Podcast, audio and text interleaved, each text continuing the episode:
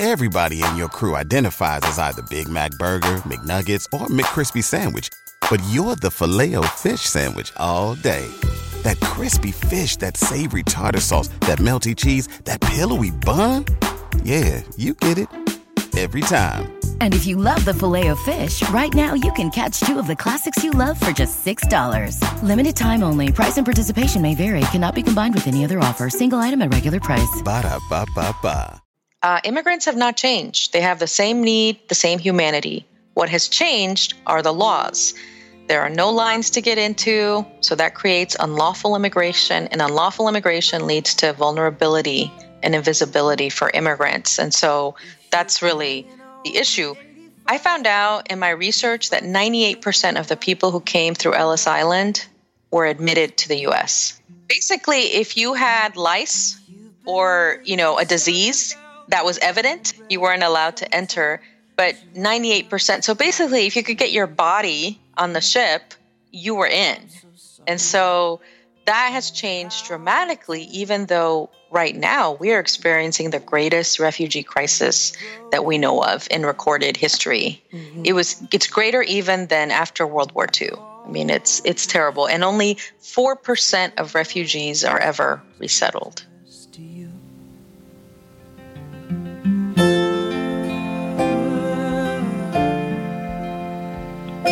Welcome to the Deconstructionist Podcast. I am your lonely host, John Williamson. I'm here sitting in the studio all by my lonesome because Adam, uh, my, my dear friend, is out there somewhere traveling and helping people with rare diseases. So um, he's doing good work. So he's out there for, uh, for a good reason. But um, uh, I bring you today a new episode. Um, unfortunately, Adam could be a part of it, but we had the next best thing. Uh, our dear friend Katie Herdert, um, whose name might sound familiar to you if you've been listening to the podcast for a while, uh, she pinch hit for Adam at the end of 2018, at the end of last year. I believe it was December, uh, but she she helped fill in and co-host on our episode on purity culture, um, uh, lending a very needed um, and important female perspective um, on, on, that whole movement. So um, she's amazing and was gracious enough to uh, sit in with me again uh, on this episode. Uh, another important topic uh, to me personally, I think it's been weighing on me uh, quite a bit over the last several years as um, uh, we've had some major issues with our our immigration policies and um, with families at the border and and and that sort of thing. So um, is an interesting topic that I, I found myself very ignorant on. And so it was very eye opening to come across this book um, that I found uh, profound and educational and inspiring uh, because there are some aspects, some stories that I grew up with. Uh, that she really tells from a different perspective, and uh, especially from the perspective of someone who herself uh, immigrated uh, to the United States from Guatemala as a child um, you know, there was a lot for me to learn. There's a lot I, I would assume for a lot of folks out there listening um, uh, to take away from this. So, so anyway, it's a great book. Uh, it, it, again, it's called "The God Who Sees Immigrants, the Bible, and the Journey to to Belong." Uh, published through Herald Press, came out in May of this year. It's fantastic. Uh, we'll have all of her links to her social media uh, in the show notes, so you can find her on Twitter, Instagram, uh, and all that good stuff. Um, she also has a couple blogs that you can check out where she writes uh, more frequently. But she's a sought after speaker. Um, she writes on a whole uh, host of different topics. Like I said, she's a she's a fantastic theologian. Um, she's contributed to publications like Sojourners, Christianity Today, The Christian Century, uh, and, and a ton of other publications. Um, and she's got a cat named Scully that I, I regret not asking about. I'm I'm hoping that that just means she's a giant X Files fan like I am. So who knows? Um, maybe next time we have her on, I'll ask her. But um, but again, I, I, hope you guys take away uh, from this conversation um, as much as we took away uh, just being a part of it. Um, it, like I said, it, it's just uh, something that you know is, is, happening in real time right now. Um, there's a very real crisis at our borders. Um, you know, no matter which side you come from, I, I think um, the Bible is very pretty clear on how we should be treating our our um, immigrant brothers and sisters. So, um, great episode. Uh, hope you guys enjoyed as much as we did. Um, also, uh, music on this episode, Jordy Searcy. Uh, you know, he's a, a, uh, wonderful musician, young dude. I can say that now. I'm 40, so. Um, but uh, young guy, uh, talented musician, writes some really profound uh, stuff. Um, and if his name sounds familiar, if you happen to watch The Voice, uh, he was featured on The Voice and uh, um, was gracious enough to let us use some of his music for this episode. So, um, in particular, the one at the very beginning, uh, and um, we'll play the full track at the end, um, is just really hits the nail on the head. So, um, go out and support him. Follow him on social media. Uh, tell him we sent you, and uh, um, you know support him. Buy his music. Um, you can find it everywhere good music's found. Of course, iTunes, Spotify, Apple Music, uh, all the usual suspects. So. Um, so again, hope you guys love this episode as much as we love doing it. Uh, thank you guys so much for being patient with us uh, and hanging in there. I know we haven't had a ton of content out this year. Um, we're working on it. Uh, life is getting slowing down a little bit, uh, but we are uh, putting in the time uh, to get some episodes done and in the can. Um, and like I said, we've got a two-parter coming in November um, that will kind of explain some of the the chaos at the beginning part of our year, but um, really important episodes for us. And then we've got a couple really cool ones um, on the topic of grief heading into the holidays. So um, we're going to end the year strong, and then uh, we'll kick off 2020 and try to get back in the flow of things. But uh, until then, uh, here is our guest this week. Uh, without further ado, Karen freaking Gonzalez. If you really want to pray to him but you're never sure he's listening. Cause who could forgive what you did last night? I'm so sorry for what you've heard.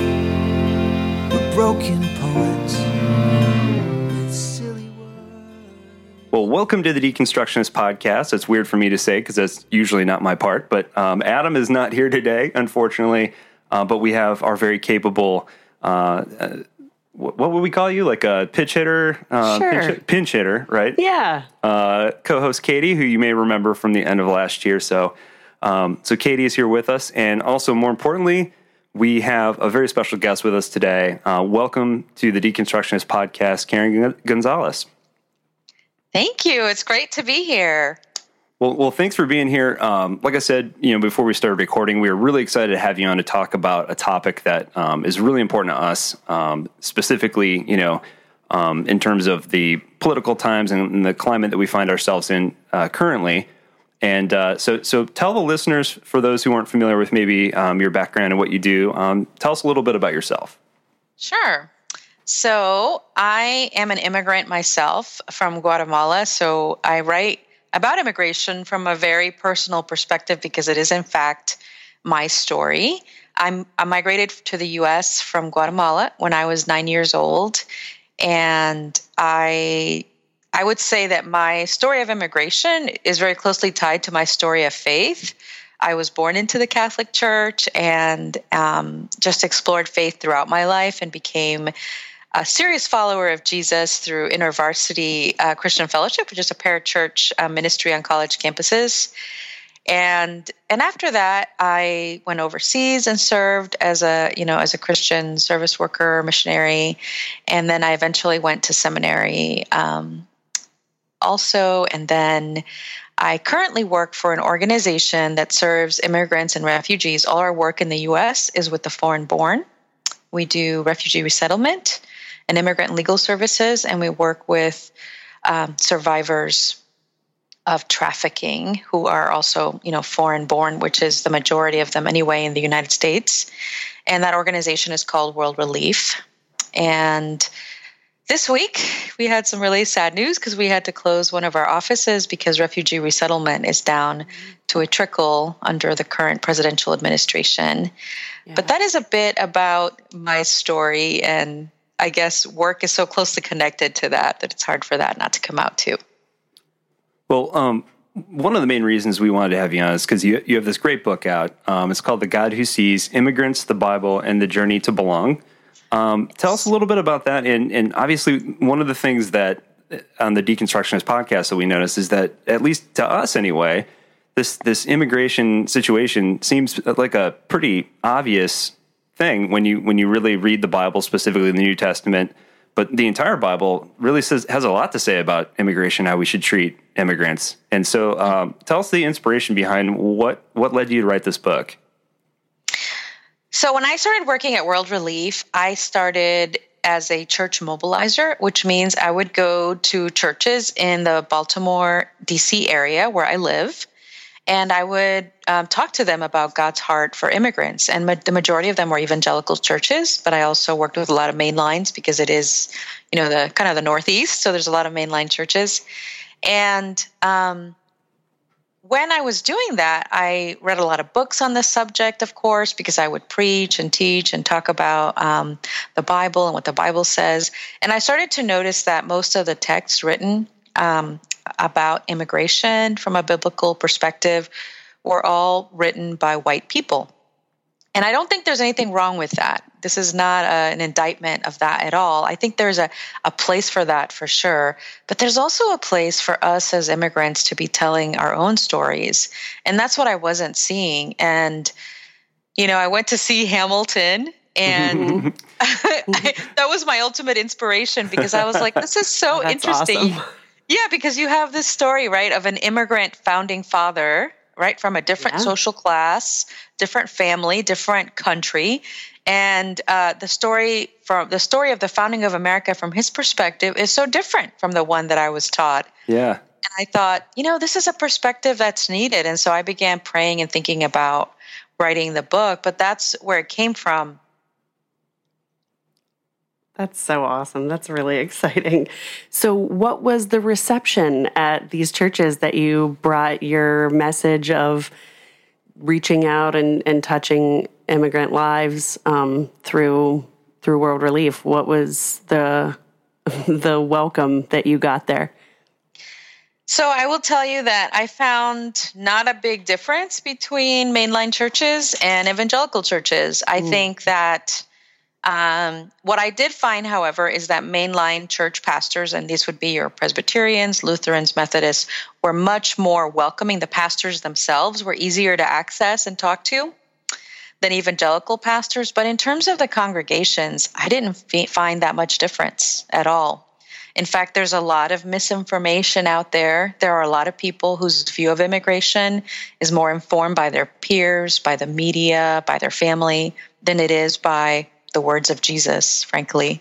And so, in terms of that, I didn't find that much difference. The access was just different because you know, there's this whole thing in the evangelical church, you know, the Billy Graham rule about not meeting alone with women. And mm-hmm. Yeah. so, so it makes it harder for women to have access, right, to, to pastors. But, uh-huh. but, but in fact, the questions that I received, because I would always do um, a sermon or a presentation, depending on the church, and then the questions that I received were similar, very similar questions, very similar attitudes. Um, very similar biases, you know, against uh, immigrants and immigration in general. So it was very interesting from that perspective. And it's been true with the colleagues that I had at the time as well. That's what they found. And in fact, the work that World Relief does, we do with in partnership with mostly evangelical church volunteers. And so they help with the resettlement of refugees, they help with English classes, job services, all of the things that refugees need to learn as they come into this new country, we do with the help of volunteers. And so, don't get me wrong, I think there is a political sort of evangelical church out there, you know, the, what you hear under people like Jerry Falwell and Franklin Graham, that definitely exists. But I didn't find that they were any less welcoming than non evangelical churches. That's great. Um, w- one of the things I want to definitely touch on, and, and, and you really dive into this in the book, and there's some really kind of stunning statistics in here. Um, I thought like just really eye opening for me, and and you know I acknowledged before I even began reading the book that there's there's inevitably a lot I don't even know about you know how immigration works within the United States, and I knew it was difficult based on some friends who had who had come over from Australia and, and had kind of recounted their experience with it and just how difficult and expensive and time consuming it was um, from their end. So, you know, they were always quick to say, hey, you have no idea how much more difficult it must be if you come into the country with like very little money. Um, so I wonder if you could talk a little bit about because I think this is something that people don't often think about, um, especially when you know we get into these debates um, from from the comfort of our homes here, where we don't have to worry about gang violence and and drug wars and that sort of thing. But one of the things you point out is something like 60% of immigrant women crossing the border in the United States are sexually assaulted. And additionally, some organizations have said that as high as 80% of trafficking victims are foreign born women and girls. Yeah, that's correct. And it's and it's a statistic I've seen in many different places. And that one in particular came from Amnesty International but it's very common. And when I worked in the immigration uh, legal clinic at World Relief, there wasn't a day that went by that I didn't meet a woman who had been a victim of sexual, who had not been a victim of sexual assault. It was, uh, it's, it's terrible. Uh, the things that are happening um, to women in particular, they just face a vulnerability that men don't. And the real crisis at the border is the vulnerability of immigrant women. They experience so much danger entering the US. And then once they're here, there's very poor conditions in the US. And so yeah. it's, yeah, it's really, really terrible. It's, it's in fact so bad that even Catholic groups, you know, who are famously not in favor of birth control, will distribute birth control so that women don't become pregnant as a result of the rapes. Oh my that gosh. is so telling. Yeah, it's really shocking. So one of the things I think that would be um, a good thing to clarify, I guess, uh, is you kind of touch on this in the book too, and I'd love for you to talk about this. Is the the reasons behind uh, which these these families, in most cases, are risking life and limb to come over to the United States, um, because you know a lot of cases. I, I read a um, uh, an article not too long ago, actually, about families who were lucky enough to have the means to do so that were trying to cross over in the United States uh, from Mexico in these in these border cities that had become absolute war zones between rival drug gangs, which ironically uh, were were basically came about as a result of the, the, drug addiction in the United States and the and the demand for for drugs. So in mm-hmm. in a mm-hmm. sense, like we caused this problem, and then you know, you have these families who, again, you know, if they have the means to leave and pack up and leave, are are, are risking their lives just to keep their families safe, to keep their children safe. Um, and, and, these again are things that we don't. I mean, I, I we talked to Adam and I talked about this in our prior podcast where we talked about, well, how did I win the human lottery? You know, I was I was born uh, a heterosexual white male in the 20th century in the United States of America to a middle class family who are educated and I got to go to university, but completely random chance. You know, I didn't, you know, I didn't choose uh, for that to happen, and so I can't, you know, uh, I can't imagine what it must be like to have a family in a place where there's a war going on, like you talk about in the book. Um, uh, in, in, Guatemala, uh, or you know these drug wars happening in Mexico, um, and having to make that decision to try to to take my entire family, uproot them from the culture that I grew up with and that I know and love, and you know, and go into a completely foreign land. So, what are some of the reasons that you've seen working with this organization? Why do people, why are they risking life and limb to come over? Well, you know, there's a Somali poet, Warsan Shire, who has this uh, great quote from one of her poems. She says, No one leaves home unless home is the mouth of a shark. Ugh. Wow. and I think it's really powerful because if you think about it, many of the immigrants I talked about in my book, none of them dreamed of leaving home. And including most immigrants you. today, including me, yeah. yeah. uh, most immigrants are not sitting around in their countries thinking about the American dream. Because when you leave, it's extremely traumatic. You leave pieces of yourself mm-hmm. behind, your home, your comfort, your heart language, your extended family, your very sense of self is taken from you. And you have to start all over again, almost like a child in a new country. And it's a deeply painful and, like I said, very traumatic experience.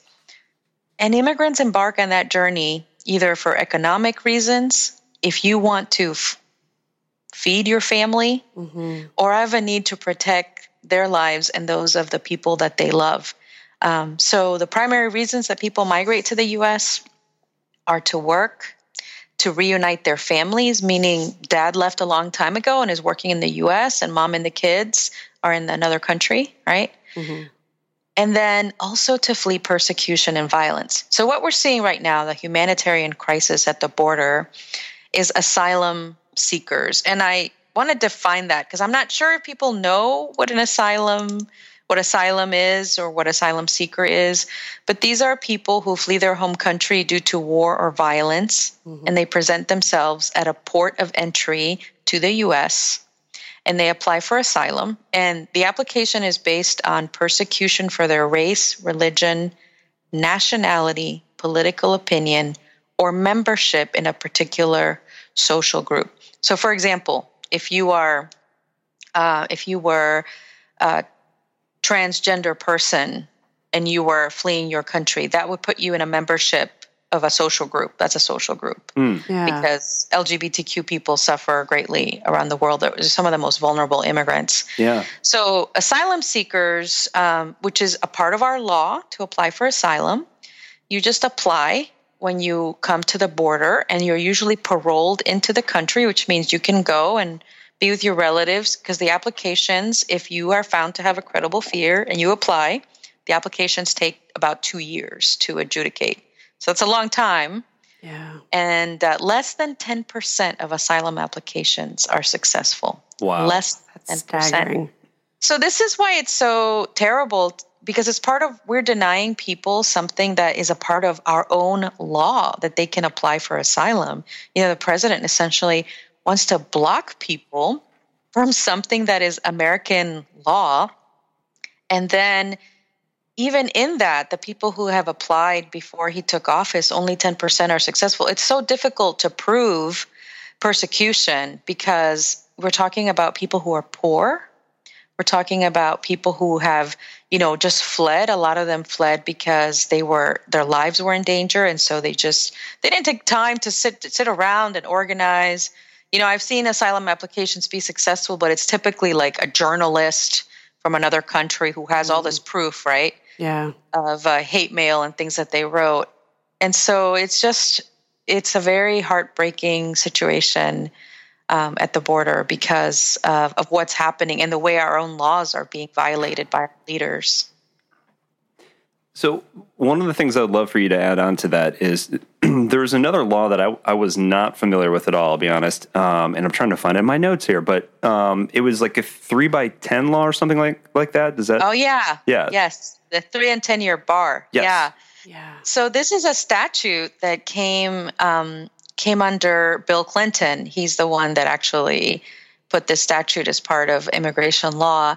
And basically, it says that if you have been in the United States unlawfully, so you were not admitted, and you have accumulated more than six months of unlawful presence, you are barred from the country for three years if you apply if you apply. So let's say, for example, that I I cross the border, you know, um, as an undocumented person, and I marry a U.S. citizen. So I would be able to adjust my status, right? Because now I'm married to a U.S. citizen.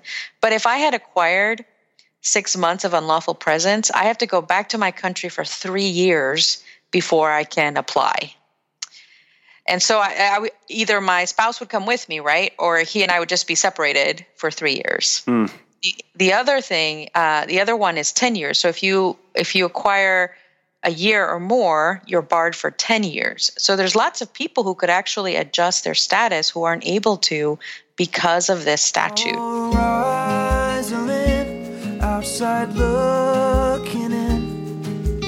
All you hear is how we've come so far. how come we judge your skin? Never damn about your heart. It's such a strange notion. It it doesn't really follow any sort of logic on why that's necessary or what that accomplishes other than potentially just the breakup of families and and marriages. It just doesn't I, I have a hard time figuring out what the real motivation behind that was other than to harm people. Yes, it's, and you know, I, I, like to tell people that it was Bill Clinton who signed that into law because there's a big perception out there that, oh, the Democrats are the good ones in right. immigration. And the, but actually, Democrats have done a lot of harm. You know, Obama sure. welcomed 85,000 refugees, which is wonderful and a credit to him. But he also was the deporter in chief. He did a great deal of harm mm. to undocumented immigrants um, in the U.S. And just like this statute that Bill Clinton put in place that supposedly was a, was going to deter unlawful immigration, but nobody even knows about the no. statute until it comes time to adjust their status. Then right. they find out what this is a law. I didn't know this. You know, so it's a, a law that doesn't do its job because no one knows about it. Yeah, for sure. Yeah, it's very sad and very yeah. It seems like so punitive for something uh, you know that's so that would that before was not a problem you well, know? the practicality of it is it's yes. just so wildly impractical for anyone to leave you know the job and relationships and family that they have founded here in whatever six month or beyond that time. It it just really ruins their economic and relational fortunes. Yeah. I met this man actually. I went to the Calvin Festival of Faith and Writing uh, a couple years ago. The last one they had, I think it was 2017. Cool. And on my way back home from the airport, the the driver that I had was like an Uber driver, and he and I started having a conversation because he was Latino, I'm Latina, so we're having mm-hmm. a conversation. And he told me that he actually was married to an American citizen and that he and his wife had to move to Texas, to sorry, to Mexico, where they lived just over the border from Texas. And she would cross the border every day and work in Texas. And they had to do that for 10 years while he was barred from being in the US. Oh my gosh. and then they even had kids, wow. you know, and yeah. He, and he, it was just, and I'm like, but how many people are able to do something like that? You right. Know, that's right. so, so harsh. And yeah, yeah, our laws are very outdated and lots of it needs true reform and update rather than just these little statutes that keep being tacked on you know, by different presidents who are in office. Right. Well, because it kind of, the way that you're talking about it, kind of makes it sound like the statutes don't necessarily serve the actual purpose. They're not useful for limiting folks who want to come here because, yeah, they just don't know about it. They're not going to be deterred by that. Mm-hmm. Well, and, and additionally, you know, just kind of going down that train of thought, you know, how do we how do we fix the current system? And, and obviously, we're we're entering into a, another election cycle here. Um, unfortunately, so now we all get bombarded with uh, leaflets and commercials and, and that sort of thing. But um, so now we have all of these candidates who who are who are you know, promising uh, the world as they do, you know, um, before they get in there. And um, and so we've we've seen a couple debates now. We've got a multitude of Democratic candidates. Obviously, um, we've got a president in there um, who, uh, through this strange idea again of deterrent, you know, by separating families from the children and everything. It, it, you see these horrific pictures down there. Obviously, that doesn't seem to be deterring anyone. Um, mm-hmm. And now you've got these Democratic candidates who are going to run against him. And obviously, immigration is going to be one of the major topics of conversation. So, what, what, being someone who's worked on the front lines and you've seen uh, the ugliness of it and you've seen um, kind of the, uh, um, what's the word I'm looking for? The, uh, the, these laws that are archaic that just simply aren't working as intended. Um, what would you like to hear out of a candidate? Like, what would be some some useful, tangible realistic reform that we could make that would that would help both sides? Well, I would like to see comprehensive immigration reform that does three things. One, it makes it harder to immigrate or work illegally. So, this means we have a secure border and we create an enforceable workplace authorization system. So, right now people can pick and choose if they want to do e-verify as an employer and that doesn't make any sense to me if we want to have an enforceable authorization system. So that's mm-hmm. one make it harder to immigrate or work illegally. Two make it easier to enter and to work lawfully.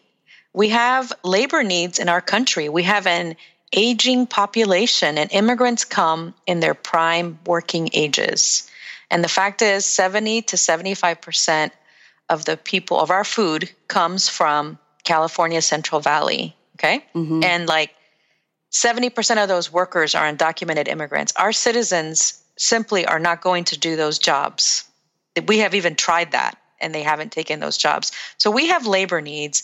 Immigrants right now make up 13% of the population, but they make up 16% of the workforce. Wow. And so that's something that we need. And we and also i mean as christians and as human beings we should care about keeping families together. And so make it easier to enter and work lawfully. And then three require those who are here unlawfully to earn legal status. They could pay a penalty pass a background check pay taxes. And I think any candidate that talks about a comprehensive reform to the system like that I think is a really um, is, is a candidate that I want to hear from. And so far, you know, they're not that far along yet to where they've talked about the ins and outs of these things. But that to me is real comprehensive immigration uh, reform because I think a lot of people have the perception that those of us who are immigration advocates and who care about immigrants that we somehow want open borders. Right. And in, in an ideal world, yes. you know, but the fact is, we're not going to go back, you know, 500 years to when there were no borders as we understand them today. And so the reality is, we're going to have a border. So let's have a secure one, but not a militarized border. I think it's so cruel. We have this militarized border right now, and we don't have an invading army in right. Mexico. Oh. We have poor migrants fleeing violence and terror and famine, in fact. Yeah. And so and, and the language is just so demonizing that is being yeah. used that to really try I mean what what they say caravanning like that just is kind of silly. Yeah, yeah. It's very um it's cruel that what's happening right now and it's it, it's not even it's not helping us it's not helping them. This is something you know it's kind of like you're at this standstill and we could be caring for our neighbors. All these resources we're putting into more border patrol we could be right. using to actually care for our neighbors in need. Yeah. so yeah. Well um, i would love to get into the book now um, and, and really talk about because i think I think one of the important things too is not only talk about like what's going on at the border, um, but really tie it back to um, just so I can make my evangelical friends um, feel really bad. No, I'm just kidding, but um, sort of. But um, so I, I, really I think you do a great job of of the the way that you have the book laid out. Um, you kind of divide up the chapters and the references in in Scripture and. What I thought was really cool is, I mean, I definitely learned a lot. And so you start with the book of Ruth, which I thought was really neat. And and you tell the story from kind of a different angle um, that I really enjoyed. And so, talk a little bit about that, like Ruth and and kind of um, the laws that are, or, or at least the um, protections and uh, um, the the respect and that sort of thing that she's allotted um, as she herself is an, an immigrant, and also. Um, you, you reference this New Testament term, and I'm probably going to butcher this, but uh, philoxenia, is that right? Okay. Uh-huh. so what does that mean? And, and, and, and talk about like what, how does Ruth really just kind of, uh, um, kind of set the, the example of, of how the Bible really, you know, and how God wants us to treat immigrants? Yeah, that's a great question. But philoxenia is the opposite of xenophobia, which is a fear and hatred of immigrants. Philoxenia is a love and embrace of immigrants. And, and that's that in the is, Bible? And that's in the Bible. It's in the New Testament. yes, because it's in Greek. there we go. And uh, yeah, we don't we don't see a translation like that, right? But uh, right. but that's the translation. And I love the Book of Ruth, and I always have. And in fact, I talk in the in the book about the first time I ever encountered that text, and it was in relation to a wedding. There were those words from Ruth: "Wherever you go, I will go; wherever you stay, I will stay. And your people will be my people, and your God will be my God." And in fact, her words are not about marriage or love or loyalty or i mean they are about love in the sense that she loves her mother-in-law but mm-hmm. it's not mm-hmm. about romantic love like you would have at a wedding and these are words spoken about her commitment to migrate with her mother-in-law mm-hmm. where you go i will go where you stay i will stay your people will be my people and they've just experienced all these losses and they're returning to Naomi's hometown of Bethlehem because they're widows, they don't have any sons, grandsons, and they're in dire need. Mm-hmm. And so they return. And what happens when they return is so beautiful because I'm so used to reading stories in the Bible where God tells the Israelites to do something and they disobey, and God sends prophets and judgment. And yeah, but a lot of this, it. Yeah. but in this story, uh, that does not happen. And it's shocking because in Deuteronomy 23, it says that Ammonites and Moabites and Ruth was a Moabite, mm-hmm. Can't belong to the Lord's assembly, not even the 10th generation of such people. In fact, they were forbidden from marrying Moabite women. And yet, when she returns, happens to be at the beginning of, of the harvest, she's welcomed unto the field of Boaz. Mm-hmm. And there she gleans what the harvesters had left behind, just as God had instructed. God had said, to his people when you are reaping the harvest of your field and you leave some grain in the field, don't go back and get it. Let it go to the immigrants, the orphans, and the widows. Similarly, with olives and olive trees and grapes from your vineyard, let the leftovers go to these people that are on the margins. And this is what happens for Ruth. She's allowed, and the work that she performs is not undignified or demeaning the way that many immigrants in our in our context they do the work that nobody else wants to do right but the work that she does is hard work but it's exactly the kind of work that everyone else in ancient judah did and she's not just entitled to a job but to respect you know boaz tells his workers his male workers hey no name calling no harassment no assault mm-hmm. and both of them are entitled to sabbath time off for rest and reflection and celebration and worship. Um, in fact, she is welcomed and loved to such a degree that she marries Boaz, mm-hmm. who is, you know, a man and um, a man from Judah, and she in, becomes the grandmother of King David and is in the lineage of Jesus that's mentioned in, in Matthew. And all along, you know, we don't learn the story from that context, but she is a foreign woman who is welcomed into this society. And when I really love about this story is that there's such mutuality in it. You know, they bless her, they receive her, but she blesses them too. She brings her love and her loyalty, she brings her hard work. You know, she marries, integrates fully into this community, and she becomes one of them. It's really what you see in the journey of salvation, right? You start out as a stranger and you end up in the family of God. It's such a beautiful story. Yeah. Well, I just I loved the layout of that contrast and compare the the treatment of Ruth in the book of Ruth and to the plight of the American immigrant agricultural worker, especially a woman, you know, dealing with yes. those very long hours, the physical punishment of the labor itself, but also the risk of assault and abuse by coworkers or managers and how much she was well taken care of, but we are really failing these people in this way. And I loved uh, what you said. I'll quote you here, but uh, compassion for those who are poor and marginalized is considered more important than efficiency or profit.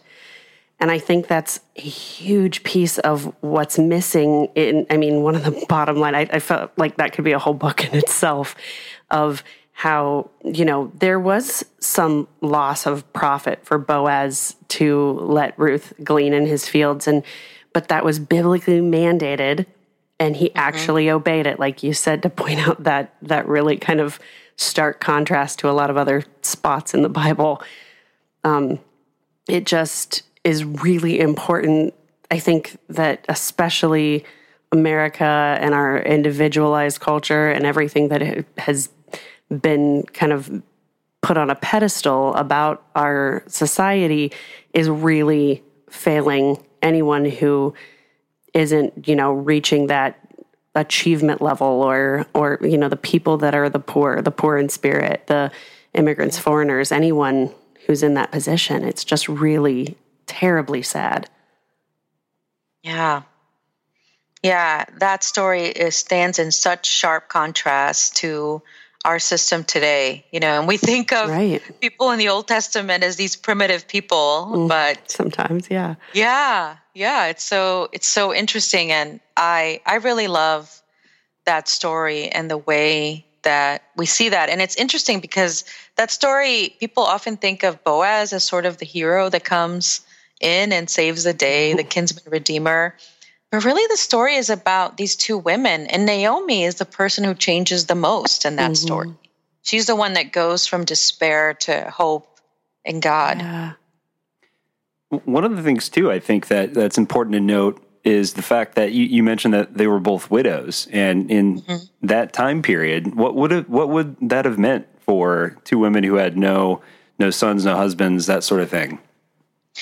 You know, the true, though sexist fact was that in the ancient world of the Bible, a woman without a husband was not a woman.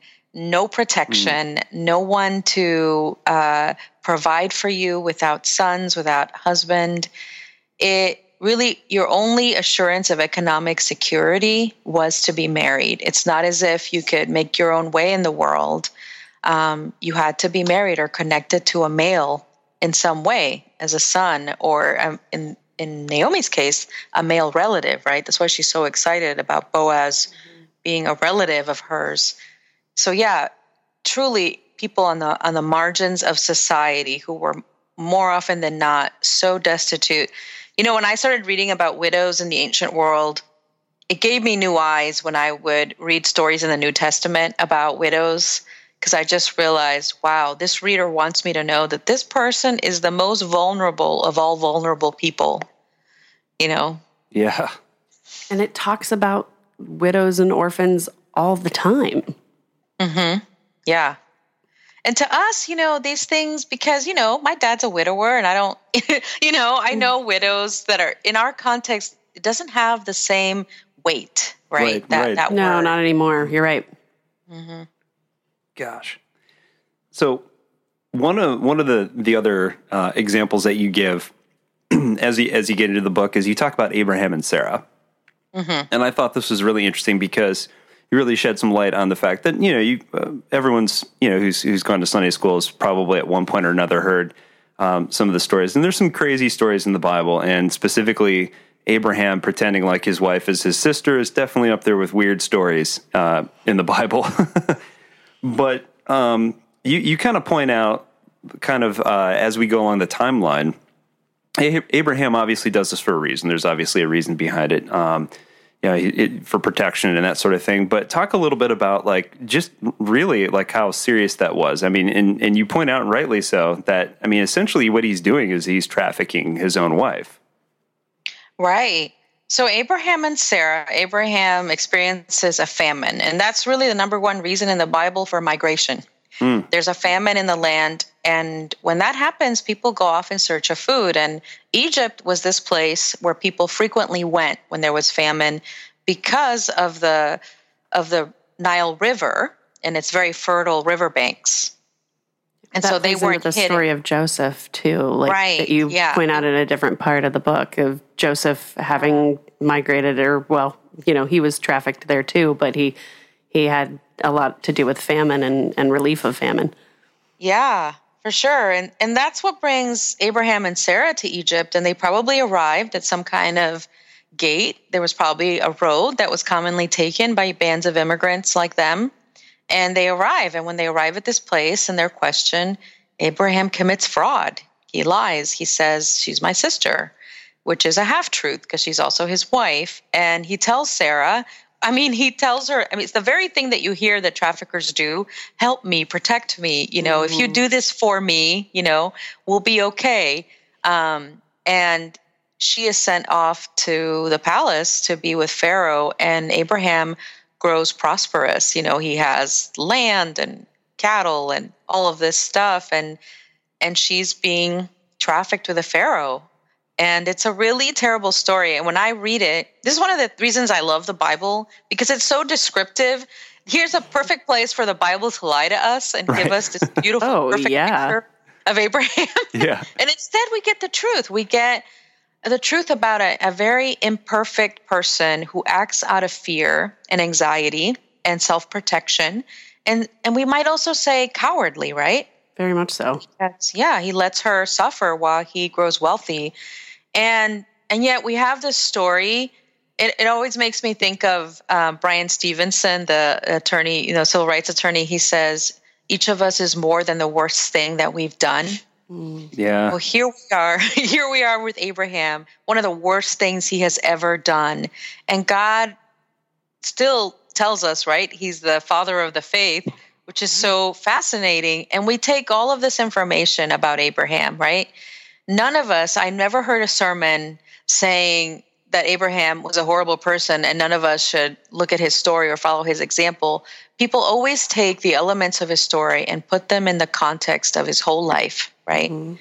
And of also God's journey with Abraham, right? And God's promises to Abraham. And we don't let this terrible act define Abraham for the rest of his life. And yet we do do that in our context for immigrants, right? Mm-hmm. Immigrants, they cross a, a border, which is a federal misdemeanor. It's not even a felony crime. And yet we assume that that means, you know, that's it. they're horrible people, they're criminals. And that's why I wanted to call that chapter Abraham the Criminal Immigrant, but my editor would not let me do that. she said, you were it's going to be hard enough for people to think of Abraham as an immigrant, let alone a criminal one. Right. so That's funny. so um so I, I wanted to put that into context because of course the most frequent question I get when I go to speak about immigration is, Karen, what about Romans 13? I want to talk about Romans 13 and how you know people are breaking the law and they'll come out. It says let every subject be let every person be subject to the governing authorities. There's no authority except from God and that God has placed these authorities in place, right? And so we have to obey them. And I just remind people one, US laws are not God's immutable laws. Our No. laws change all the time. How many people are out there trying to get abortion, you know, Roe v. Wade repealed, right? Because they know how our laws work. We live, we live in a constitutional republic and we have a legislative branch and they write laws and amend them all the time. It used to be legal to own people as property, to deny Yeah. to deny women the right to vote or own property, right? Well, and how many of those people sped on the way to church? Right. Exactly. I mean, let's point out the level of law we're breaking and how you probably have broken a similar, you know, did you roll through that stop sign, guy? You know? Yeah. Yeah. and I also point out to them, you know, Boaz broke the law when he married Ruth. Sure. You know, they were forbidden from marrying Moabites.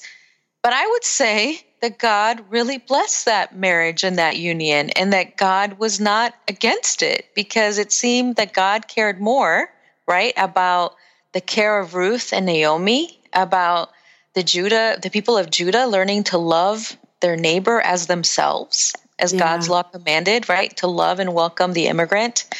And Paul himself was executed by the state because he broke Roman laws that came into conflict with his faith. You know, exactly. You know, he he wrote a lot of letters from prison, right? How many of us know the prison epistles, and we know that Paul. And so I feel like people often take this, and I deal with it seriously when they bring it up. I I say, okay, let's talk about uh, Romans thirteen, and really Abraham was my way of dealing with that in the book because it's it's the top question out there when I go speak Yeah. about immigration. That I think, and the other thing that people are is that they feel like immigrants today are different than their ancestors who came before. Sure. Yeah. uh, and so that those are the two big things that people want to know. And I let them know, look, uh, immigrants have not changed. They have the same need, the same humanity. What has changed are the laws. There are no lines to get into, so that creates unlawful immigration, and unlawful immigration leads to vulnerability and invisibility for immigrants. And so that's really the issue. I found out in my research that 98% of the people who came through Ellis Island were admitted to the US. 98% Wow. basically if you had lice or you know a disease that was evident, like if you had, you know, leprosy mm-hmm. or Yeah. if you had Tuberculosis. tuberculosis. Right. Yeah, that was a big one. You weren't allowed to enter. But 98%. So basically, if you could get your body on the ship, you were in. And mm-hmm. so that has changed dramatically, even though right now we are experiencing the greatest refugee crisis that we know of in recorded history. Mm-hmm. It was it's greater even than after World War II. I mean, it's it's terrible, and only four percent of refugees are ever resettled. We all know it's so easy to fake it when all we care about is being blameless. Oh, Rosalyn, outside looking in. There, there- a couple of questions, but one that just just popped into my head. So what? Like, I think I think it's easy for a lot of people who who um, are on the other side. I would say than probably where we're sitting right now, where you know they're it's it's illegal. They they broke the law. That you know deport them. So, but I think I think the part that we that we don't really take into consideration is what what happens to those people once they're deported. What yeah, I, I, I think a lot of people just have this like misconception that they're just you know pitching tents at the border and camped out over there and and everything's great. Um, but what what happens? Because I've I've read reports where people have been deported and have been killed in the country they're trying to flee from violence. You know, so what so what it, in your in your uh, experience what what does happen to these people? So it depends. You know, a lot of times, I'll be honest with you, we lose touch with people once they're deported. We don't know, you know, what happened. We we may be able to know for a time. So if you are not Mexican, you are not deported to Mexico.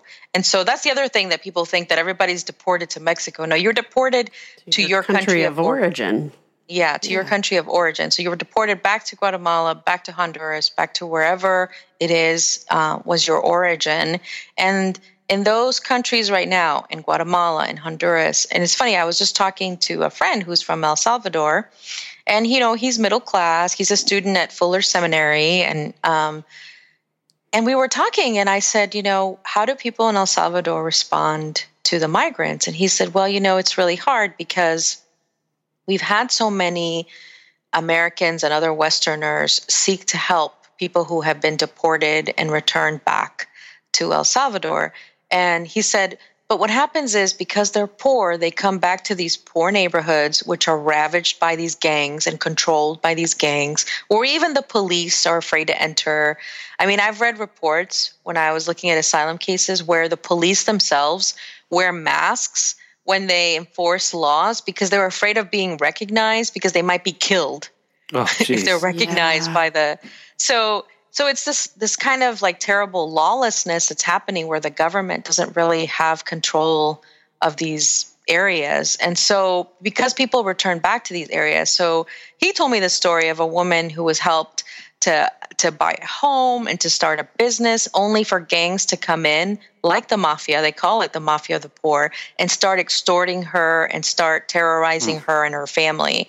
And so this is what people return to there is no nothing for them to return to except this because this is not something that their governments have been able to control and so one of the most hopeful stories i can tell you was i was recently at the mexico border from uh, over the border from um, san diego into tijuana and i did get to meet a lot of Mexican pastors that are working to address the asylum humanitarian crisis at the border.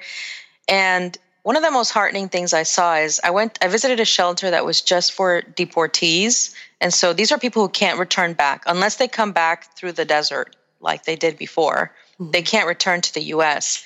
But this shelter was so dignifying. It was so clean, so organized. They had social workers assisting with job services, with mental health support, with medical support. They even had art therapy. Oh wow. That sounds like The better than most shelters in the U.S. Yeah.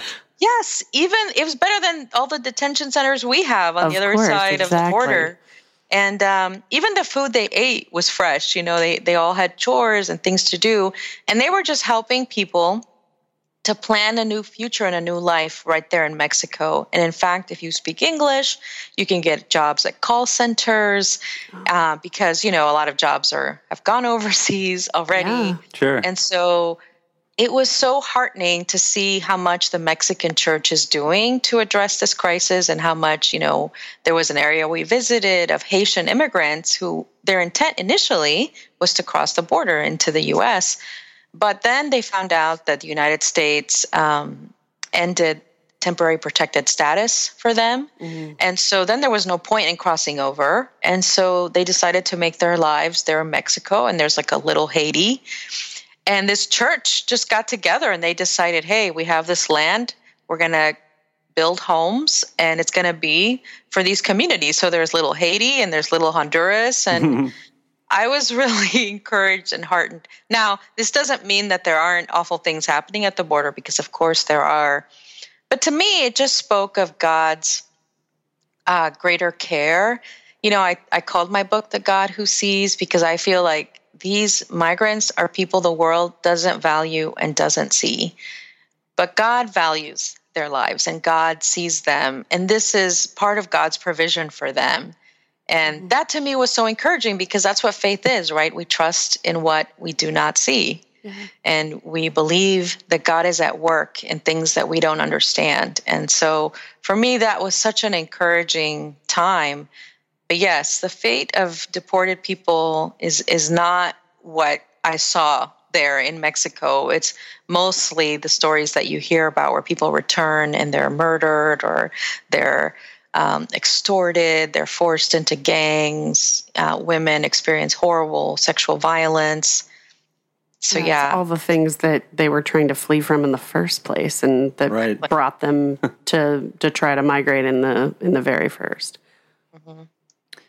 Well, A couple of things that you mentioned there that that you kind of already started to dispel another misconception.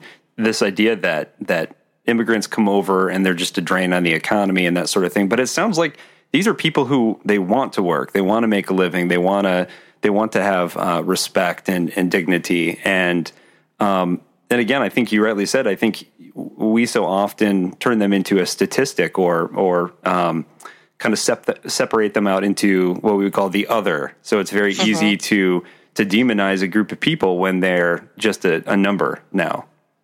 Exactly. Yeah. One of the biggest misconceptions is that immigrants come here to receive public benefits. They're not eligible for public benefits. That's an American citizens note. have a very difficult time. I'm a social Yeah. worker. I mean, that's that's a very difficult thing to access, even as an American citizen born here. Yes. And, you know, one of the things I, I would point out to people when I would go speak about immigration is I would ask them to go home and take a look at their social security card. And that it's this little piece of construction paper, right? Right.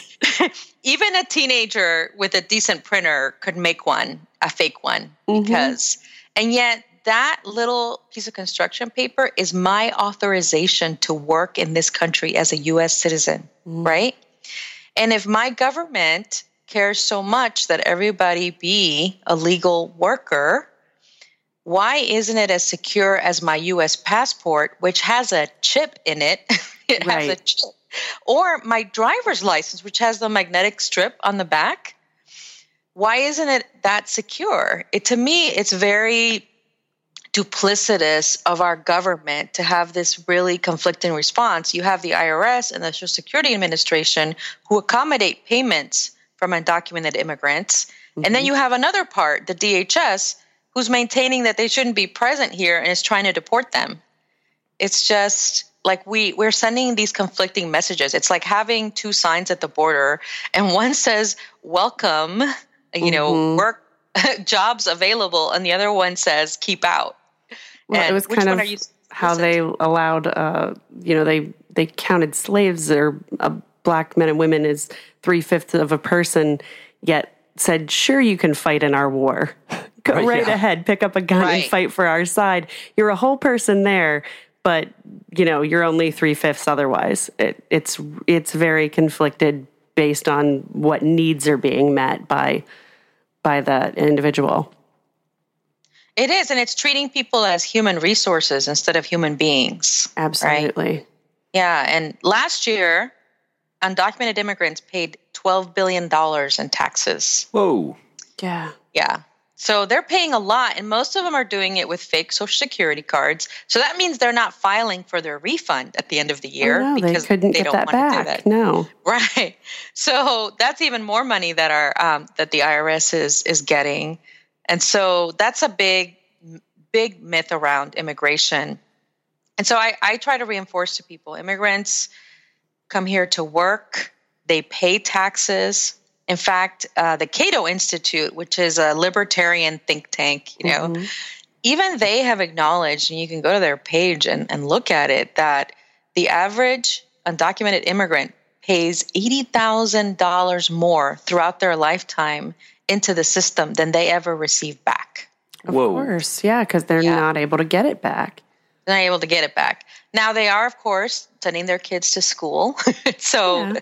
so at the state level and the local level, you have that. But I think we'd all agree that an educated population benefits all of us. Well, and the cost Sure. of that is such a drop in the bucket compared to the dollars going Right. towards, like you said, into the system. So I, I liked this line a lot from the book where you said there's plenty for you and there's plenty for me. But do you kind of think that there's a bit of a scarcity mindset in America and specifically the church that argues against that statement when it comes to immigration?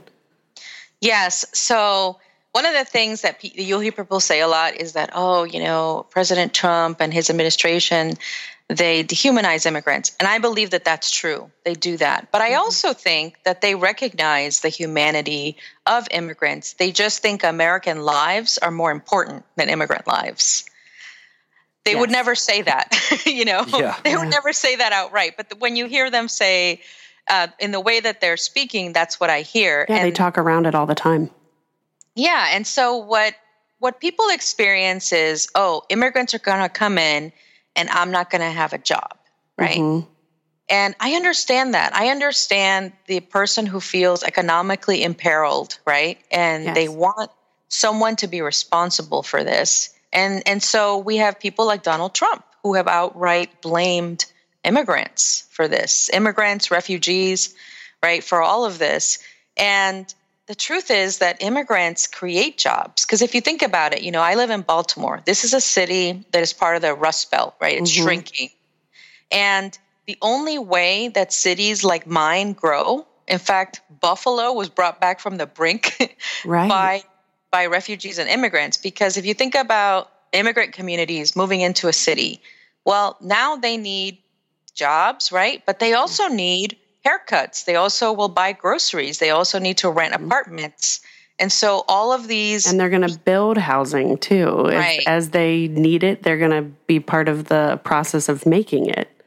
Exactly. So almost all economists say that immigration and and particularly illegal immigration have benefited the US economy because immigrants fill in the holes in our labor market at both the high end and the low end of the educational spectrum.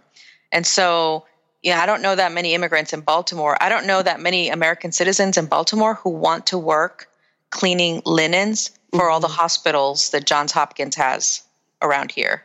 Yeah. I mean, you think about hospital linens and the body fluids that are involved in that. Right. You know, but this is work that immigrants do here. They work at the Amazon warehouse.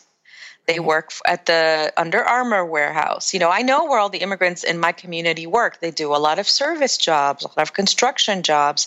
I don't see US citizens flocking to these industries in any way. Mm. I see people because they know, oh, I speak English. Maybe I can be a receptionist, you know, if I don't have a lot of education, let's say, right? And so, um, so these are the jobs that immigrants do. And so then it opens up jobs for uh, Americans who have language skills and who have more education to move into other jobs. And what happens is the second generation, then the children of these immigrants, then they're the ones that go to college, right? And they move up. And then the third generation, they're the ones that, you know, major in musical theater and whatever. so, yeah. so that's that's like the cycle that you see, and it's the cycle that we saw with the Irish immigration, with the Italian immigration, with you know Eastern Europeans. You had um, that's the cycle. You come, you're you're a poor immigrant, you're trying, you're struggling to survive, but you provide for your children, right? And they're able to have a better life than than you had. Yeah, And and so, one of the things that I think concerns me and that seems to be a lot of what the politicians are somewhat talking around is that I think some of that us and them is not just that it was a few generations back, but I think that there is some deep seated racism, just to Yes. call it right out, that mm-hmm. they're saying, well, that's fine because my people were white and it's the black and brown people that I'm concerned with. And, and that is just really uh, untenable as part of, I mean, especially coming out of the church specifically. That Yes. that is that seems to be a lot of driving this us them language and these fears and these scarcity mindsets. I think. Yes. And you know, when I speak to people, so, you know, I establish some kind of rules of engagement. I don't let people say horrible racist things in front of me, even if I'm speaking to a church. I don't Yeah. let people do that. And I will rephrase their question, even if they call people illegals. I said, you know, human beings are not illegal. So Right. we, we talk about unauthorized immigrants or undocumented immigrants, right? Mm-hmm. Because they're, they're people. And we want to use humanizing, dignifying language. Of course. And so when people say outright racist things, I just don't engage. Honestly, those are not the people that I'm after. And I'm not going to defend my humanity to them because when I talk about immigrants, I'm talking about me. Absolutely. right. It's part, I'm, I'm part of that community. And so I want them to, I certainly want people to engage in a respectful dialogue. But when people come at me with really racist things, you know, or recently there was that uh, journalist who said, you know, he didn't want little brown grandchildren uh, someday. You know, I have nothing to say to somebody like that because if you're just an outright racist and you're not there to engage in dialogue, to grow, you're not curious, you're not willing to love your neighbor, then you know, or to get to know your neighbor in, at, to some degree, then there's nothing for us to talk about. They say that whenever you're addressing a group, you know, 20% of people are with you, 20% of people are definitely against you. Yeah. and you're going for that 60% in the middle, right? That don't don't don't know. They've heard things on both sides. Maybe they don't know what to think or how to think about it. Um, And that an- might be a even sharper statistic when you're talking about something as polarizing and as politicized and as um, just has been so divisive and, and used divisively. I think that's the biggest, one of the biggest problems right now is that it's being used to continue to divide and to sow up dissent. Yes. I think as much as possible, we have to communicate to people like, you are the immigrant. You know, I talk to mostly groups Absolutely. of Christians, and I say, you know, in the New Testament, Paul used this metaphor of us, we're citizens of another world. Our mm-hmm. citizenship is not here. You know, our loyalty and our commitment isn't to our own country or nationality, but it's to our God.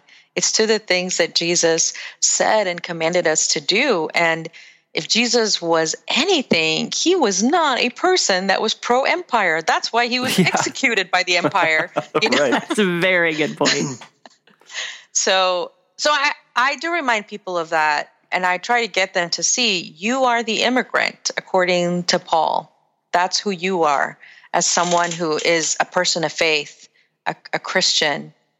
And if this is what your Bible says, what your God says, this is why I engage in the book and narrative, because I wanted people to see those stories. I know that we're transformed when we see the, the Bible from the margins, but most of us don't have eyes to see that because the people who are in our seminaries and in our pulpits are mostly white men and Yeah. they're not Yeah. seeing the world from the margins. And so I wrote the book to help people to see that perspective of look, these are immigrants in the Bible. Jesus himself fled and it was so fascinating to read about the Coptic Church in Egypt and how they honor these spaces where they believe the Holy Family took refuge in Egypt. It was mm. really beautiful to learn that because this is a story that we've lost in the West, right? Yeah. We, we don't focus on Jesus as a refugee. Um, but yeah, and people have told me, have come up to me and told me they were really surprised by that, that they had never considered the nationalities of these people and that they had been moving around. I went um, in the spring. Uh, we took my dad to Europe for his 70th birthday, and we went to Dublin. Mm-hmm. And there is an Im- immigration museum there. Emigration, like people who have left Ireland. And so you know, a lot of people left Ireland and came to the U.S. We know that, right? During the of Great course. Famine. John's and my people among them. Both of us are Irish descent. Yeah. Yes. Well, it was so fascinating the view the Irish had of um, immigration because they've had citizens leave. Even in 2015, 30,000 Irish people left Whoa. because there's not jobs and economic yeah, opportunity. there's a lot of economic uh, depression. Right. And what they said, you know, is migration involves loss, but it also involves hope. Mm-hmm. Sometimes it's a story of sorrow and grief.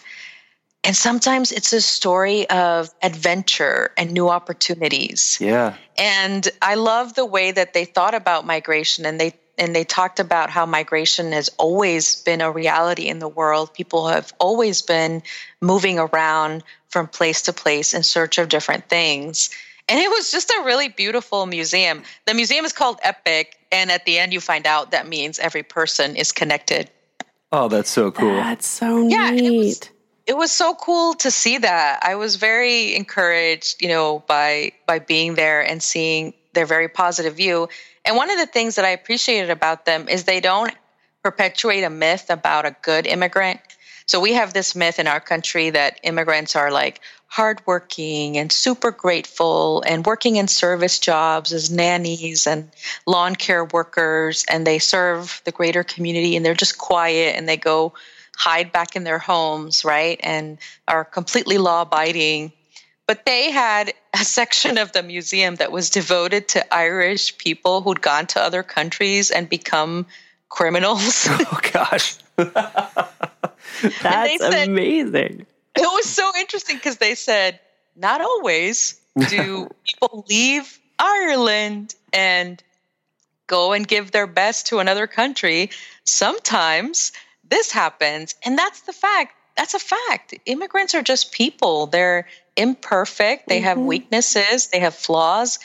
And we shouldn't have an expectation, you know, that they're somehow better then mm. they should behave better than our citizens. They're just people. Well, that's a good balanced view of it. Yeah.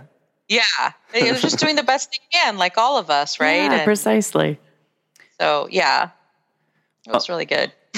That's, that's amazing. Um, one of the things I, because I, I, know I realize we're we're getting close to the end of our time here, but I one of the quotes that you have in in, in the book that I thought was so profound because when I think about um, Jesus, and by the way, I I, I feel I feel stupid to the point like uh, like the number of times that I've had to point this thing out that should be so obvious when we're talking about Jesus not only being an immigrant himself, but also he's he he was not a white person with blue eyes. Like, can we? Absolutely not. So, like, for for for people to be to claim to be Christian and and to follow the Bible and and to be so anti-immigrant and and potentially like have uh, you know racist tendencies, like that's just so laughable to me. I'm like, you follow mm.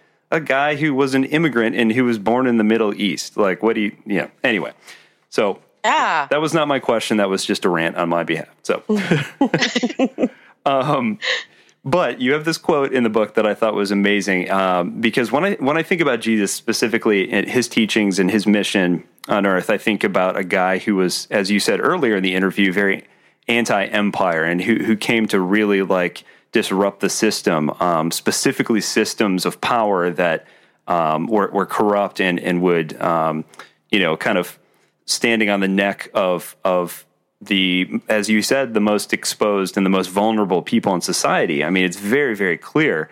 And so you talk about this movie that you saw, um, uh, Father Romero And mm-hmm. you have this quote in there that I thought was brilliant, and I just want to I just want to quote this really quick and, and get your your thoughts on it. But you quote him where he says he says the words. I think we should all be reminded of a church that does not provoke crisis, a gospel that does not disturb, a word of God that does not rankle, a word of God that does not touch the concrete sin of the society in which it is being proclaimed. What kind of gospel is that? Just nice, pious considerations that bother nobody. So, again, how do we? I guess my question in that is how do we get back to being the type of Christians who really are on the forefront, who are doing the work, who are helping these people who are clearly in need? Because mm-hmm. I read a statistic earlier this week uh, that says something somewhere as high as like 80% of specifically evangelical Christians uh, still support and think that we are doing this this magnificent job at the border right now, and it stuns me. So how do we how do we yeah, I guess I just don't know. How do we fix that? How do we get back to being the Christians who who actually practice what we preach and go out and protect these people and help them? Like how do we is is there a way to get back there? I think there is and I think some of the harm that's been done is I don't know um, what your background is specifically, but I came to became a more serious follower of Jesus in the evangelical church. And I was taught that discipleship was just about me being a slightly better person, not having thoughts about sex, oh, not, uh, you know, uh, not being selfish, you know, doing. And so, you know, I would read the Bible to get some little nugget for something that I could feel good about that day or something I could learn or, or whatever. And that was my discipleship model. And, I feel like for a long time I felt I felt like I don't know if I can be a Christian because this seems very useless to me. This is if this is it, this is the only reason that I'm a Christian is so that I have one less dirty thought right, tomorrow yeah, right. than I did today. And I think what Romero taught me is that the gospel has real implications for the community, that our discipleship is for the community. It's not just so that we can be a little bit better. That's very self centered, right? But how can my community be better? How can they?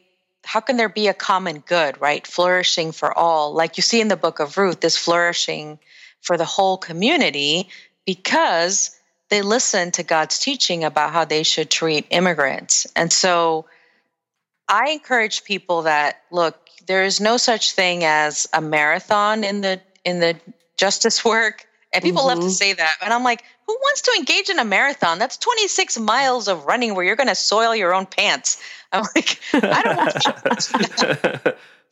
but the work of justice, my uh, my friend Twitter, uh, my Twitter friend Andre Henry says it's it's a it's a really a relay. You have a part to do, and that's all you can do, right? And there are things you can do, and I encourage people one of the first things they can do is because it's really common for people to talk to me and want to get involved with immigrants out of a sense of like pity or compassion, or they've heard some story or saw some picture, right?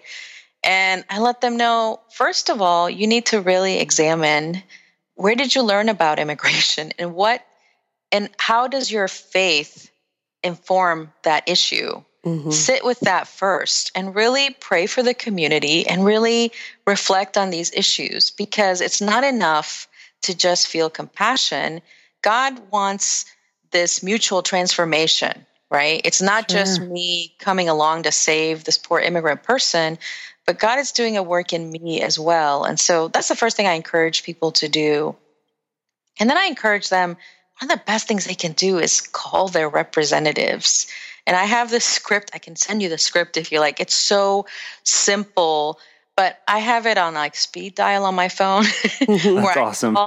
And I just, it's very simple. You know, I just say, hi, I want to talk to, you know, are you, are you, do you work in, in Senator or Representative Elijah Cummings' office? He's my representative here in Baltimore.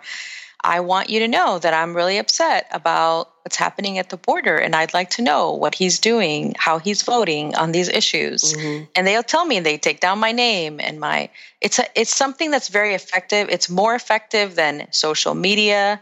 It's more effective than even writing them letters. If you call them, yeah. it's very very effective. And then advocate locally where you are. You know, establish rules of engagement with your friends and family don't let them say awful, dehumanizing things to people in your about people in your presence, you know.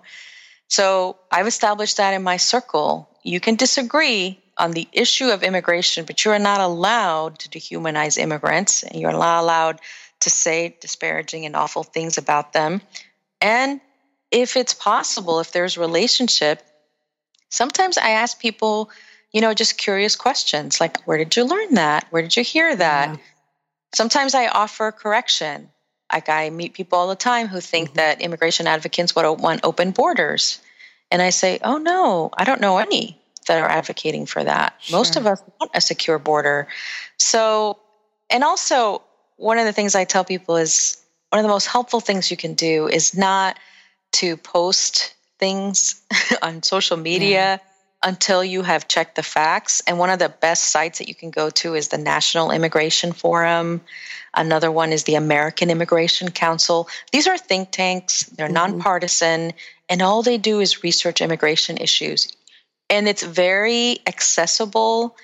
It's not like some high academic language. You just type in whatever you want to know about refugees, DACA, anything, and you can learn about it and you can be informed so that when people say things, I saw somebody post on Facebook about illegal refugees. I'm like, there's no such thing as an illegal refugee. Refugees come here with an immigrant visa, you know. Right. So so Yeah, there's so much misinformation flying around and rhetoric and talking heads about this that don't really know what they're talking about, unfortunately. Yeah, and that's and it's really harmful even when it's something pro immigrant that's posted. So so I tell people make sure you check, you know, what you're posting. And the last thing, one of the most helpful things people can do is give to organizations that are providing legal services. And there's a lot of them working at the border.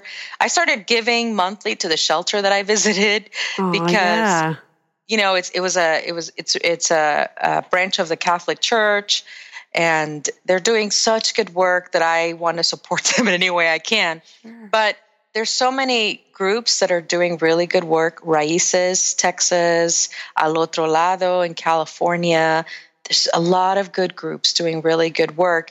And frankly, I know a lot of people want to go to the border, want to see things, but what's really needed are people who are legally trained to be able to help these migrants. And you and I can go and we can feel sad, but we really can't help them in the way that a legal representative can. Mm-hmm. And so that's another very concrete way to be able to help immigrant families, and especially in, in the crisis at the border. So I'm sorry that's such a long answer. No, that's great. It's a great answer. it, it gives some good moments of being able to walk it out and, and do something because sometimes it just feels like such a big issue. And, and one of the main things John and I were talking about even before we started the interview was we just wish we could help, you know, without having to fly to the border and and just kind of stand there helpless um, mm-hmm. because we know that's probably mostly what we would do. But um, we wanted to do things that were actually going to be impactful and helpful to the folks who are really struggling and, and suffering. Yeah, yeah, that's really, it's really good. And we, we can all do something. We can't do everything, but all of us can do something. I liked your relay metaphor. That that's empowering. Yeah.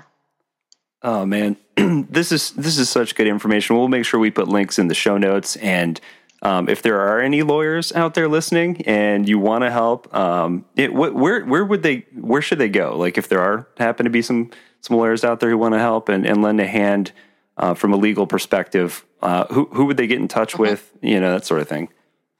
Well, actually, you can contact World Relief and we can put you in touch with partner organizations that we work with there, but they have to be specifically immigration lawyers. Okay. Very mm-hmm. good. Well, immigration lawyers listening, go go there and and and help out. Um, this has been amazing. Um, again, this is a topic that we've wanted to cover for a really long time, and and and uh, your book is terrific. Uh, people should go out and get it. Um, and, and, again, um, where where can people uh, go to stay up on top of what work you're doing and and just be informed and and that sort of stuff? Sure. So um, I have a website. It's karen-gonzalez.com. And then you can also find me on Twitter and Instagram, and it's the same handle. It's at underscore Karen J. Gonzalez. And the book is called The God Who Sees, and it's available wherever you like to buy books.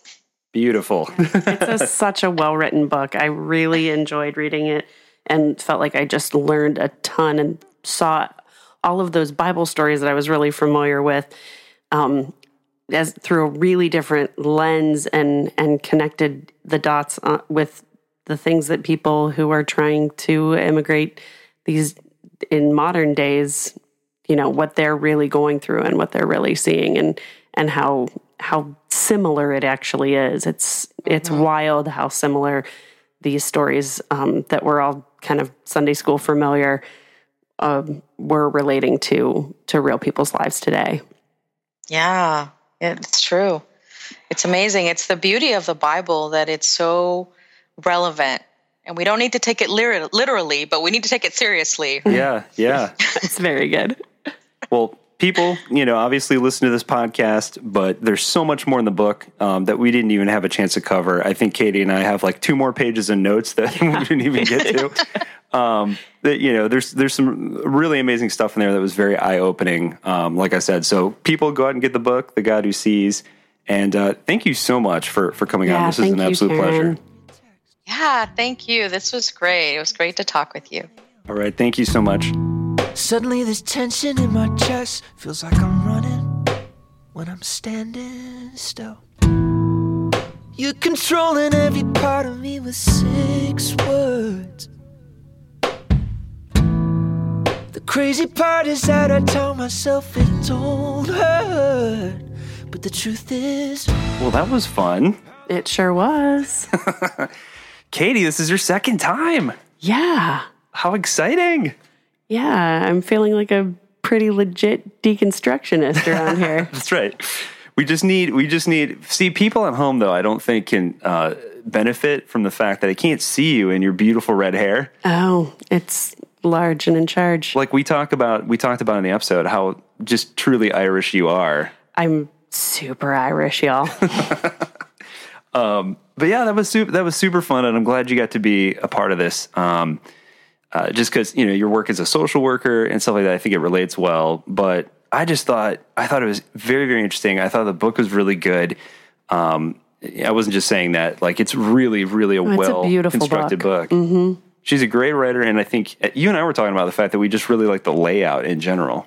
Yeah, she set it up nicely to really tie in Bible characters and stories with the true plight of real people, not only her own story as as an immigrant and coming to the US as a child and growing up here and all of the the challenges and struggles with that, but also with um, and her faith journey, which is really very cool. And then also with other people that through her work with World Relief that she's had the opportunity to meet and um, some of their real life uh, discoveries and difficulties um, for them and, and how they, they really tie so nicely back in to the story of of migration and, and immigration in the Bible. These these folks that we've been reading about and learning about in Sunday school for, you know, all of our lives.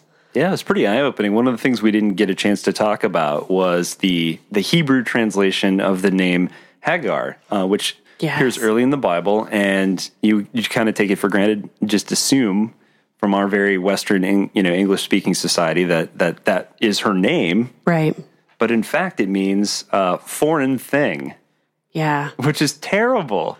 Yeah, foreign thing. A really tragic way to refer to some person. You know, it's just very dehumanizing, as Karen said. Yeah. So it's it's really interesting. She goes into that in the book. Um, definitely cannot recommend it enough. Um, there's tons of stories, like Katie said, in there that are really really fascinating.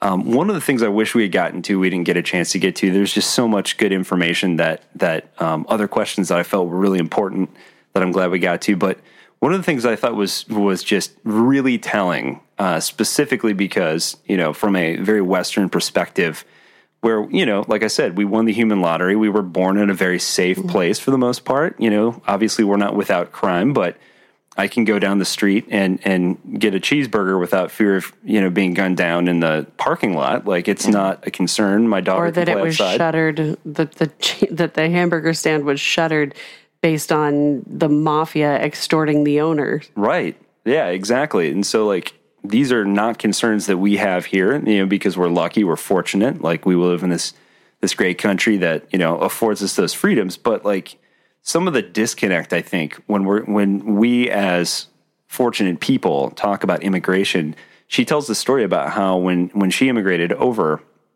she's in class. I don't even remember this, but she's talking about how um, in in high school, I think it was, they had um, uh, like parents who came in who who served in the Vietnam War, and they were talking about just the the the shock of seeing a dead body for the first time.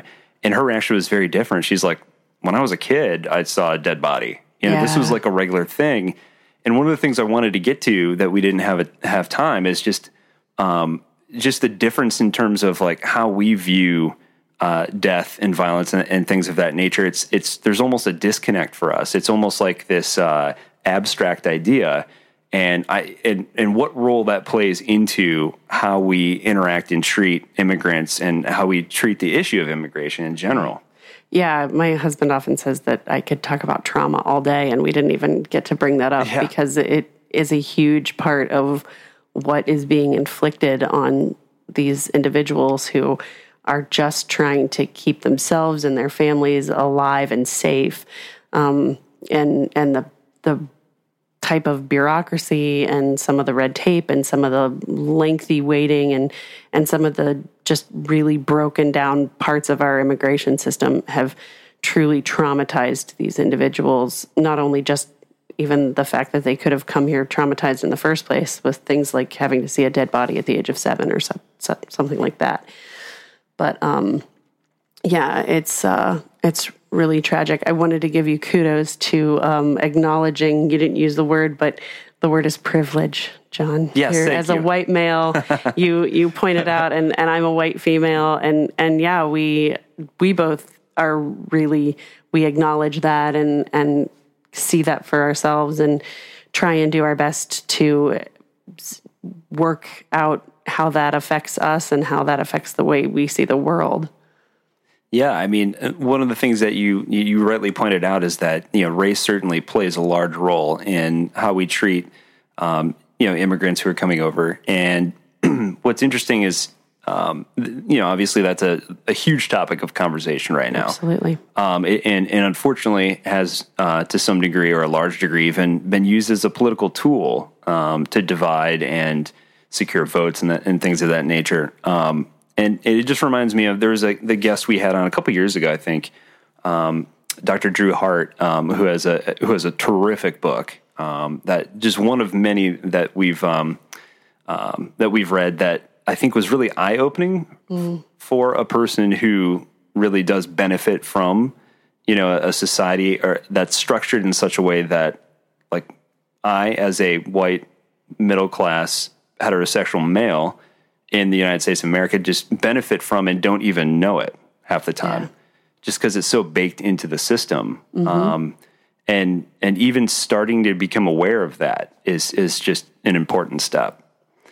Um, so yeah and the other thing that, that just came to mind is um, there's this great book by Jonathan Haidt um, where he talks about specifically tribalism and that's something that we really didn't get a ton into but the, this idea that you know the idea of being part of a tribe i think he i, think the term he uses is it binds and it blinds meaning that it, it ties a group of people together over a commonality which is great and can be great it's great to be a part of something it's part, great to be part of a club or We all want to belong. That's even part of you Yeah. know the subtitle of this book.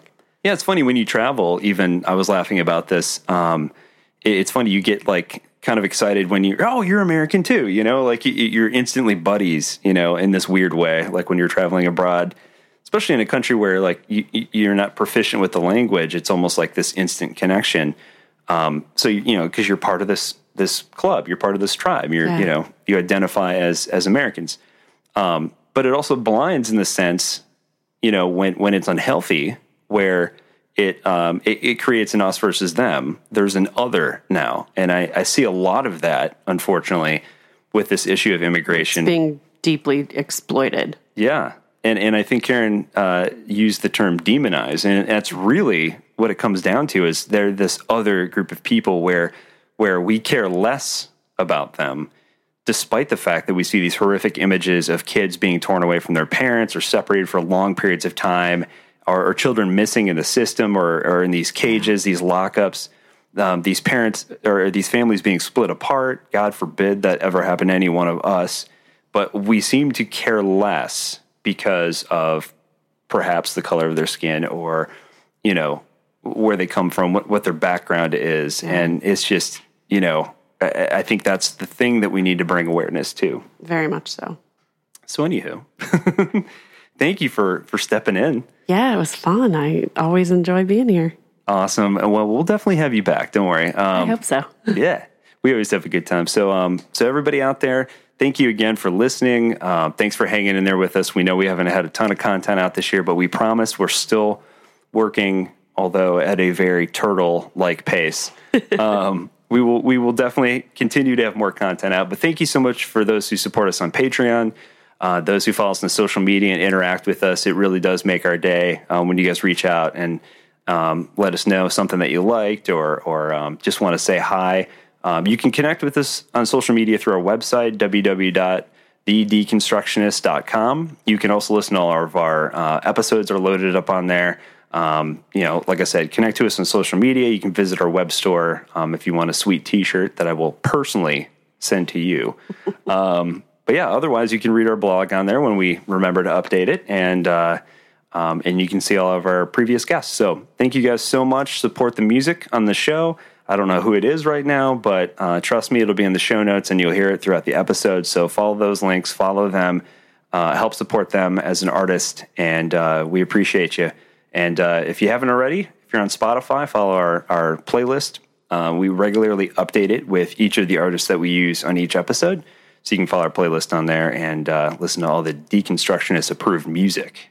So, with that being said, I guess that's all we got, Katie. Absolutely. We have been your hosts. I'm Katie Herder. And I'm John Williamson. Keep deconstructing.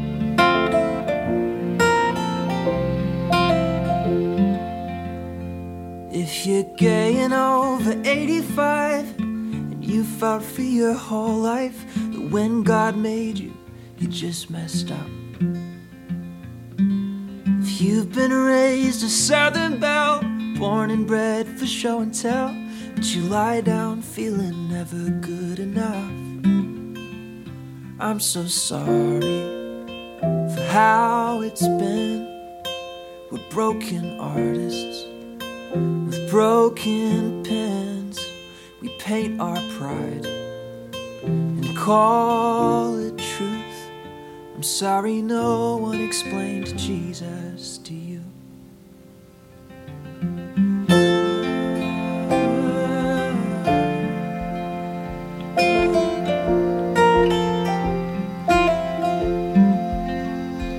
If you've heard a knock on your front door, but all that you found on the porch was a pastor that just wanted to be right. To pray to him, but you're never sure he's listening, cause who could forgive what you did last night? I'm so sorry for what you've heard. We're broken poets with silly words. We paint agendas and call it truth. I'm sorry no one explained Jesus to you.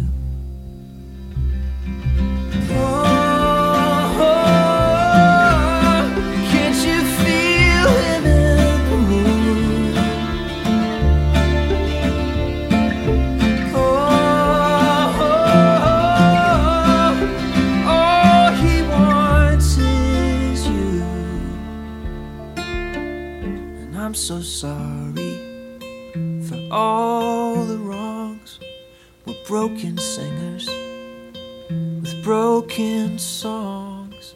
We paint our pride and call it truth. I'm sorry no one explained Jesus to you. I'm sorry no one explained Jesus to you. I'm sorry no one explained Jesus to you.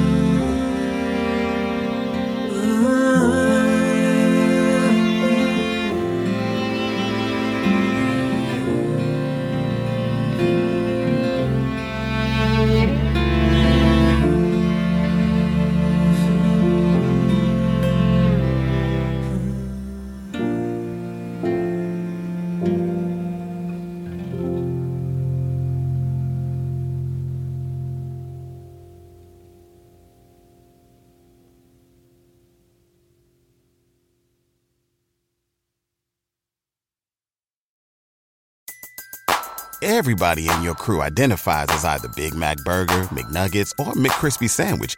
But you're the filet fish Sandwich all day.